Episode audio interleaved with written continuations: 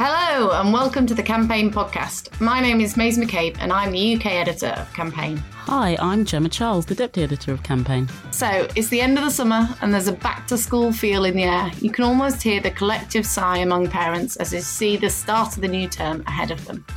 Gemma, you've just written a column for our subscribers that talks about something Omnicom's customer engagement agency, Rapp, has done to support their working parents. Can you explain the initiative to the listeners who might not have read it? Yeah, so after consulting its parents and carers group, Rapp launched this scheme called Schools Out Support. And what this does is that it allows working parents navigating that really difficult summer juggle of childcare when school's out.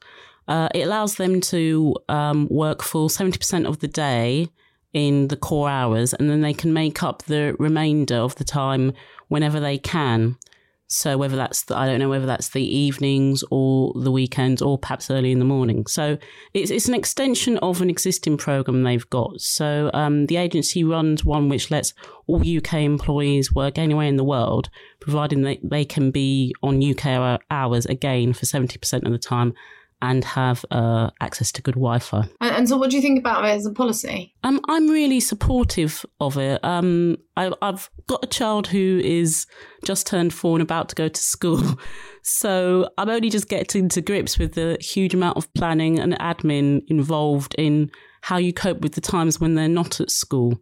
And I've seen a lot of parents over the summer talking about this juggle that they have to do in terms of, do they put them in classes? But sometimes these classes end at 2:30. So that's, that's kind of in the middle of the working day. So I just hadn't appreciated how much of a luxury it was for me to have a child at a nursery that runs from 7:30 to 6 p.m. So I'm hugely supportive of what Rapp are doing, and it's a trial, they're experimenting, but yeah, I mean that's great that they're doing that. I mean the only kind of concern I had was I was just wondering how parents would cope with making up that 30% of work. Whether does that then eat into your evening too much, or does it eat? What about, do you have to do it on the weekends? Is that a good swap? But let's be honest, a lot of parents work that way anyway. So, it might actually be something that fits very well into the rhythm of their lives. So, but they're going to actually speak to. So when all the kids are back at school, they're going to go back to the parents and carers group and see how it went and evaluate it. So it'd be interesting to hear about the results from that. Yeah, it's quite difficult, isn't it? Because on the one side, you feel like a company, might think twice about encouraging staff to work in the evenings or at the weekend and the potential impact on their, well-being and mental health. Whereas on the other side, you've got adults who are, able to make those decisions for themselves in terms of what works best for their family or, personal setup. Yeah. And it's just something that we're all kind of working our way through, isn't it? We see these emails, the sort of email sign off with the old, oh, I'm sending you this email at an unusual time, but it doesn't mean that you have to reply to me. And everybody's trying to find their own level with this, aren't they? And I think that's increased post pandemic as well with the whole working from home thing too. Yeah, definitely. I'm very much a scheduler rather than an emailer in the evening. But obviously, we all make our own choices. One of the things we thought about in context of this was actually, obviously, the impact on people who don't have children. And I think, from a sort of straw poll among the campaign team, even the people who maybe didn't have caring responsibilities for themselves all sounded quite positive and supportive of it as a policy, didn't they? Yeah, no, you're right, Maisie, they did. And I actually went back to Rapp and asked them specifically about whether they had consulted with the colleagues who don't have children about how they feel about this. And they actually said they hadn't, but they were quite sort of, I would say, unapologetic in the fact that they were saying, it's a unique position you find yourself in as a parent over this kind of 6 weeks holiday. And, you know, they're not making any bones about it. They do want to support parents. But yeah, I mean, it is definitely, you do, again, that there's going to be a wider consultation on their policies. And at that point, I suppose anyone who may have had an issue with it could perhaps raise anything then. But certainly it all seemed to be done in quite a kind of consultative way. So yeah, I'm very, very supportive of this. It should be said that both Gemma and I have new skin in the game because we have children that are starting school in September. It's, you know, obviously as a colleague, you try and be as empathetic as possible. But I think sometimes it's really quite hard to understand the reality of the complexity that comes with being a working parent if you are not one or don't have kind of responsibility, caring responsibilities outside your job. I think maybe some people are probably better at being empathetic than I was. I certainly thought I was empathetic as a colleague. But as I've written about before, that kind of struggle of how you combine work with children who are a full-time job is one that we don't have a neat answer to yet. Absolutely, absolutely. So apologies to everyone if you are bored with our back to school theme and our discussion of schools. We promised to move on quickly, but sometimes it is nice to have a sort of a moment of reset, particularly when there is dramatic news, all around us. And it certainly feels like we're in a kind of era-defining period of time. But we did ask some of our industry luminaries what they have on their minds now we're looking at back to school. So the specific question was, back to school, what are your hopes and fears for the coming term? So we asked a number of people, including Pip Hulbert, who's the chief exec of Wunderman Thompson UK, and she highlighted in her response that they were named Integrated Agency of the Year by Campaign this year, and said that it's led to lots of conversations with brands. So that's always nice.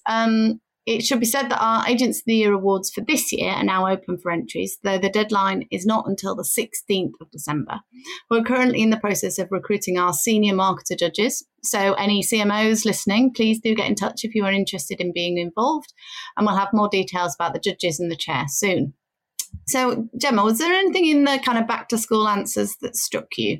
I rather liked Tammy Einav, the chief executive of Adam and Eve's answer, where she was very much hitting back against the back-to-school analogy.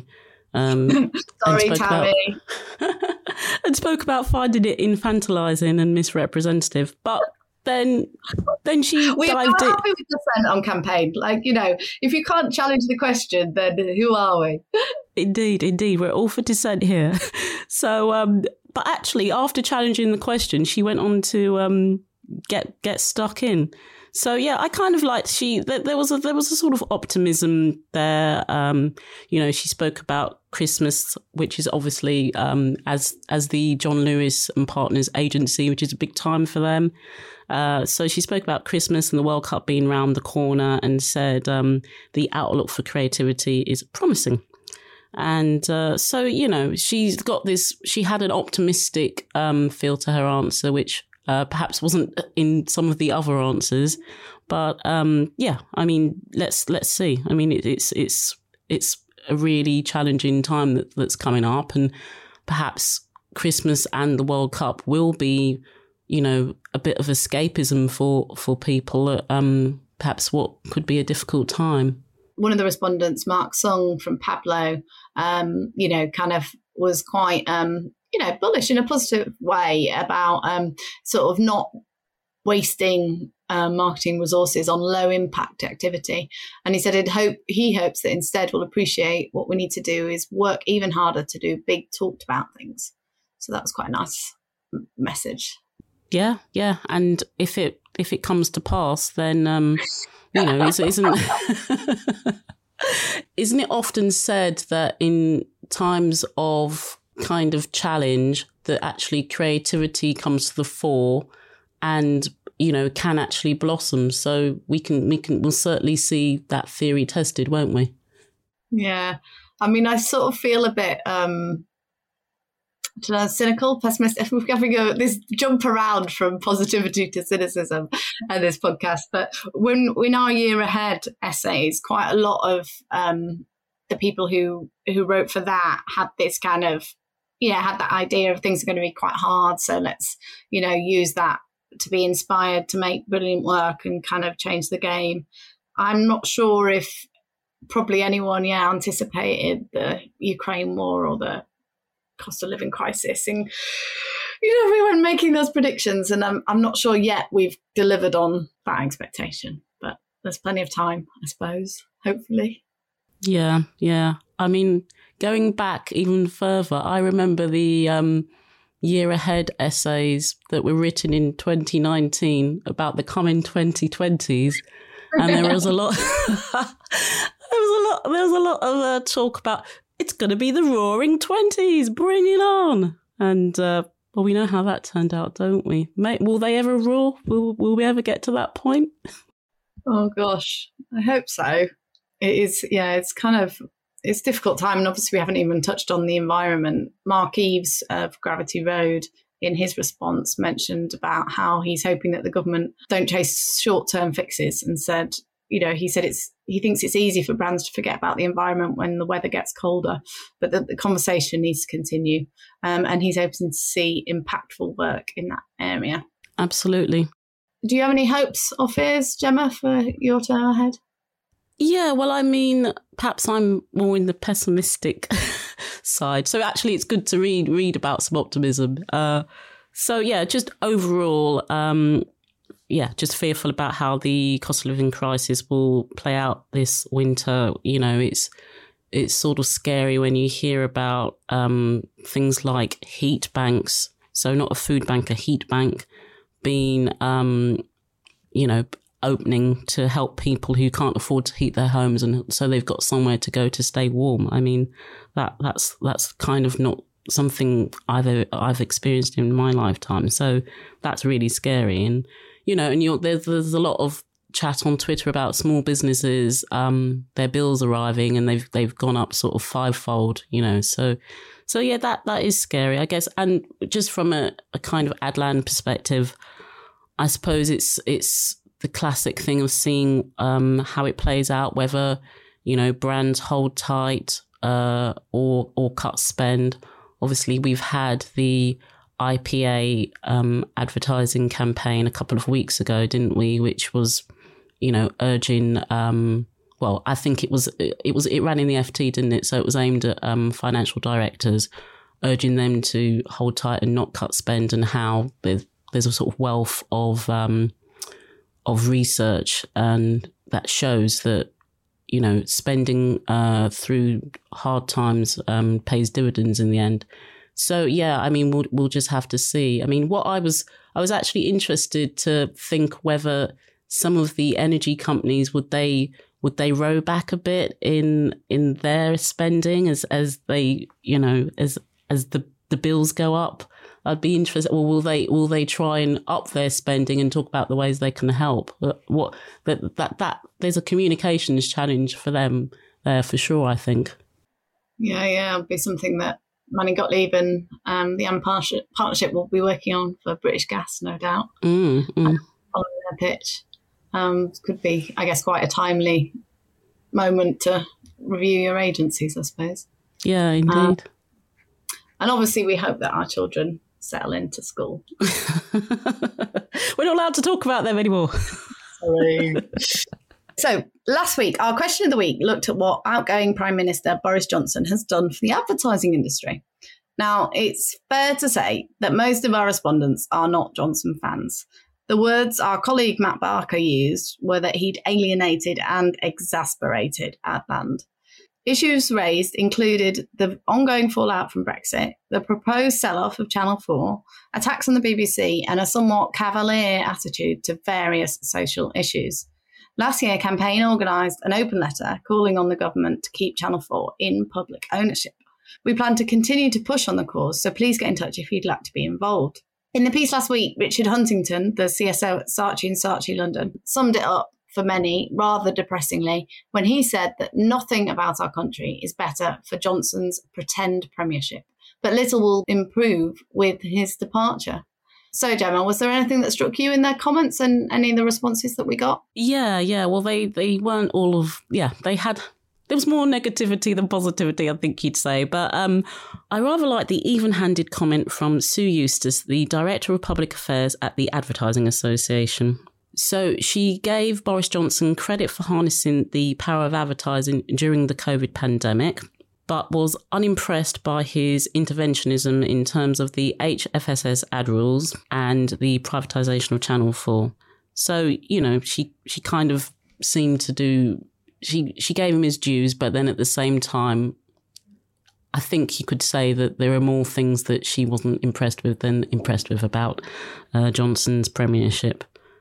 Actually, I would just pick up on the HFSS sort of policy change, which to me just always felt a bit ridiculous because he obviously himself got very ill with COVID, and then but it took him getting ill for him to want to change policy. So he got ill with COVID, then came out saying that he's overweight and he needs to lose weight and other people need to lose weight. And, you know, this is a man that used to sort of rally against a nanny statism and then switched to wanting to tighten the rules on, you know, how we market food, which to me just seems ridiculous because policies should surely be decided on evidence and, you know, good decision making rather than a change in your own personal circumstances. Now, this isn't a comment on whether or not the rules should be tightened, and that in itself is a whole discussion that has been quite an interesting, heated one in the industry.